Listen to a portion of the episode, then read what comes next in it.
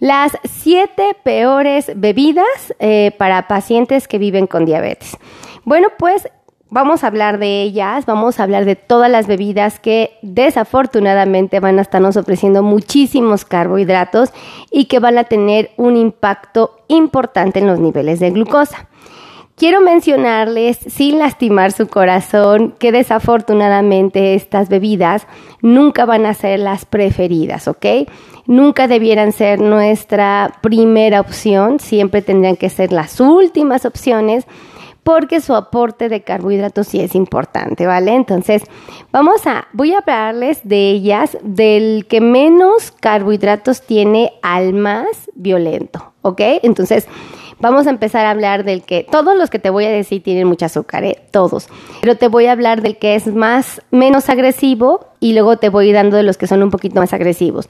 Cuando me refiero a que son agresivos, estoy refiriéndome a que tienen mayor cantidad de azúcar. Entonces, Ahí les va, ¿vale? Vamos a empezar. En el, en el lugar número, em, en el lugar número 7 tenemos al vino de manzana. Fíjate que el vino de manzana, 150 eh, mililitros, que es una cantidad muy pequeñita, te va a dar 15 gramos de carbohidrato. Para que te des una idea, te va a dar la misma cantidad que, te, que de azúcar que te va a dar, por ejemplo, una barrita de chocolate o tres cucharaditas de miel o tres cucharaditas de mermelada o probablemente seis gomitas. Entonces, tú ya puedes contemplar que el vino de manzana, una copa que tiene 150 mililitros, te va a dar 15 gramos de carbohidrato. Quiero que contemples que todas las bebidas que nosotros querramos consumir, que sepamos que tiene azúcar, nosotros normalmente siempre decimos, esta cantidad de volumen te va a dar máximo 15 gramos de carbohidratos. Aquí fíjate que la regla se rompe porque te voy a empezar a decir aquellos que te dan más de 15 gramos y por eso que te digo que no son nuestros favoritos. El vino de manzana está en ese tope, o sea, el vino de manzana es el que máximo te va a estar dando 15 gramos de carbohidratos. Pero ¿qué pasa si tú eliges consumir crema de menta. Y la cantidad de crema de menta que vas a consumir son 40 mililitros. Es muy poquitito 40 mililitros, ¿estamos de acuerdo? Bueno, pues resulta que esos 40 mililitros te dan 16.6 gramos de carbohidratos. ¿Estamos de acuerdo? 16.6 gramos de carbohidratos. Entonces, eh, aquí te estás dando cuenta, te está dando un poquitito más de azúcar de la que te darían tres cucharaditas de, miel, ¿ok? Entonces ya tú ahí ya puedes como empezar a, intuir qué tan eh, intenso o mm, qué, qué, tan violento puede ser con tu cuerpo, esa es la verdad. Por favor, comparte, comparte, comparte, comparte, porque el tema está muy interesante. En el número 5 tenemos a la famosa sidra. Acuérdense que la sidra, por lo menos en México, estoy segura que en muchísimos países, la ocupamos para festejar, por ejemplo, el Año Nuevo, ¿verdad? Bueno, la sidra o en los eventos de fin de año se ocupa muchísimo. La sidra, dos copitas, dos copitas que juntas te den 600 mililitros, te van a dar 18 gramos de carbohidratos. O sea, te van a dar un poquito más de carbohidratos que la crema de menta y que el vino de manzana. ¿Cuál es la diferencia entre la sidra, por ejemplo, y la crema de menta? El volumen. Bueno, aparte de los carbohidratos, el volumen del producto. O sea, dos copas, ajá, y que cada copa tenga 300 mililitros, te vas a estar tomando 600 vas a adquirir 18 gramos de carbohidrato. Sí vas a tener un poquito más de carbohidrato, pero el volumen es mayor del producto. Entonces, si tú quieres consumir un poquito más de volumen, pues puede ser una opción. ¿Estamos de acuerdo? Pero conscientes de que, de que tiene azúcar. Por favor, compartan, compartan, compartan, compartan, compartan. ¿Ok? En el número 4 tenemos al famoso pulque. Este seguramente en Latinoamérica muchas personas lo, conocen. No sé si en otros países europeos se consuma. De verdad desconozco. Ustedes díganme si eh, en qué países se, conoce el pulque, se come, se toma el pulque y qué nombre recibe. No sé si se llama igual eh, en todas partes del mundo, pero bueno, en México nosotros llamamos pulque.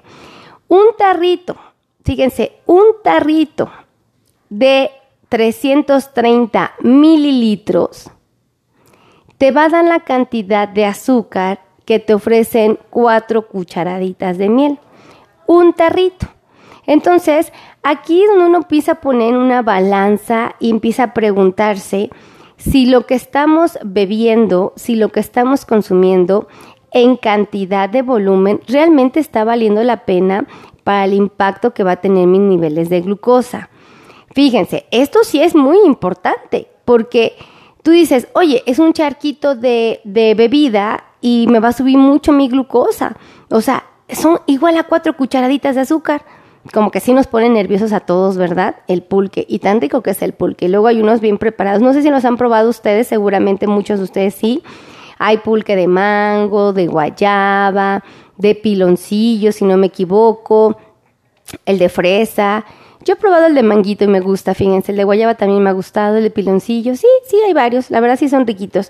El, eh, en el número 3 tenemos al famoso licor de almendras. Fíjate que este a mí lo que me preocupa del licor de almendras es que es bien poquito el volumen y la cantidad de carbohidratos que te da sí es mayor. Por ejemplo, 60 mililitros de licor de almendras te van a dar 4 cucharaditas de miel. 4, ¿ok? O sea, licor de almendras, o sea, imagínate, ¿no? 60 mililitros, o sea, bien poquitito. Luego, tenemos en el número 2 el licor de café. El licor de café también es muy famoso. A muchos nos gusta, a mí sí me gusta la verdad el licorcito de café. Lo único malo de para mí del licorcito de café es que desafortunadamente me provoca, eh, soy hipersensible al café, entonces ah, la cafeína me empieza a provocar titiriteos, ¿no? Y así yo toda ansiosa.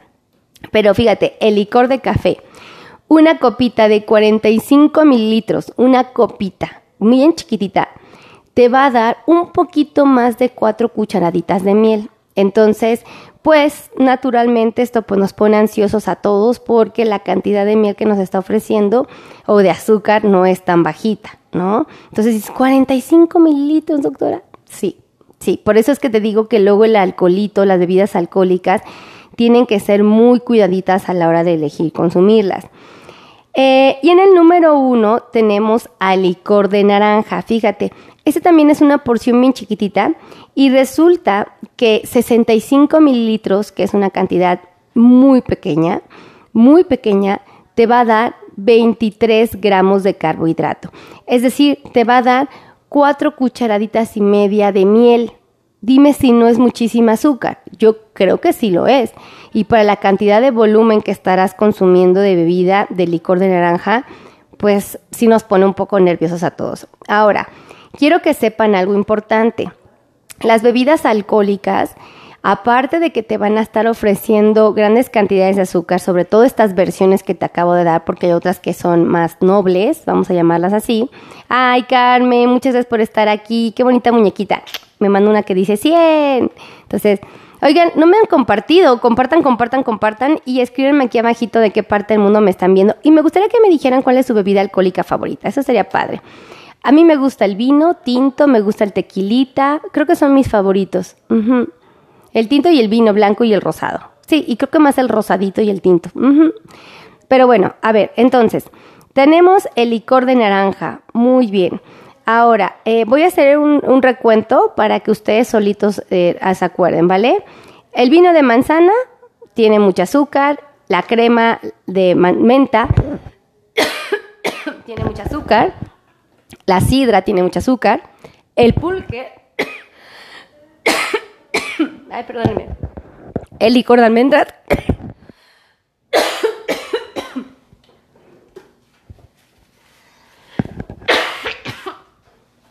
Ah, sí, por favor.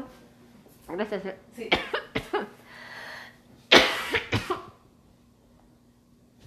Ay, amigos, perdónenme todos. Soy bien apenada. Me había tragado un poco de saliva Se me fue el pulmón. Yo creo. Sí, no, está bien, está bien. Sí. ya. Ay. No, sí, ya me dejé una agüita, pues ya. Ya, perdónenme. Ustedes casi son testigos de la muerte de su doctora Meli. ¿Se dieron cuenta? Ay, entonces... Hubiera pasado a la historia como esos TikTokers y YouTubers que mueren en vivo, ¿no lo han visto? Cuando caen por accidente de, de algún edificio o... Hay no, cosas horribles. cosas bien feas que les han pasado. Entonces, por poco me pasa a mí, qué horror, qué pena. Pero ya estamos bien. Ay, ay, eso de, de hablar y respirar al mismo tiempo es un grave error, amigos, ¿eh? Entonces, estábamos con que el vino de manzana, la crema de menta, la sidra, el pulque, el licor de almendras, el licor de café y el licor de naranja son muy, muy azucarados. Tienen una alta cantidad de carbohidratos y por lo tanto van a subir muy, pero muy rápido tu glucosa. Quiero que por favor tomen en cuenta un detalle.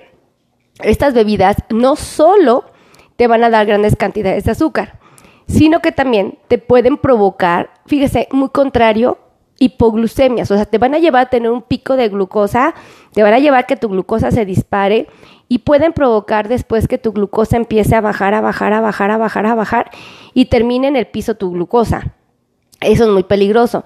Por eso las bebidas alcohólicas luego tienen que ser como muy cautelosas a la hora de decidir consumirlas, sobre todo en la comunidad que vive con diabetes, porque sí nos pueden dar sorpresas muy peligrosas. Entonces, pues a manera de lo posible, pues evitarlo, ¿no? Creo que eso es muy, muy importante.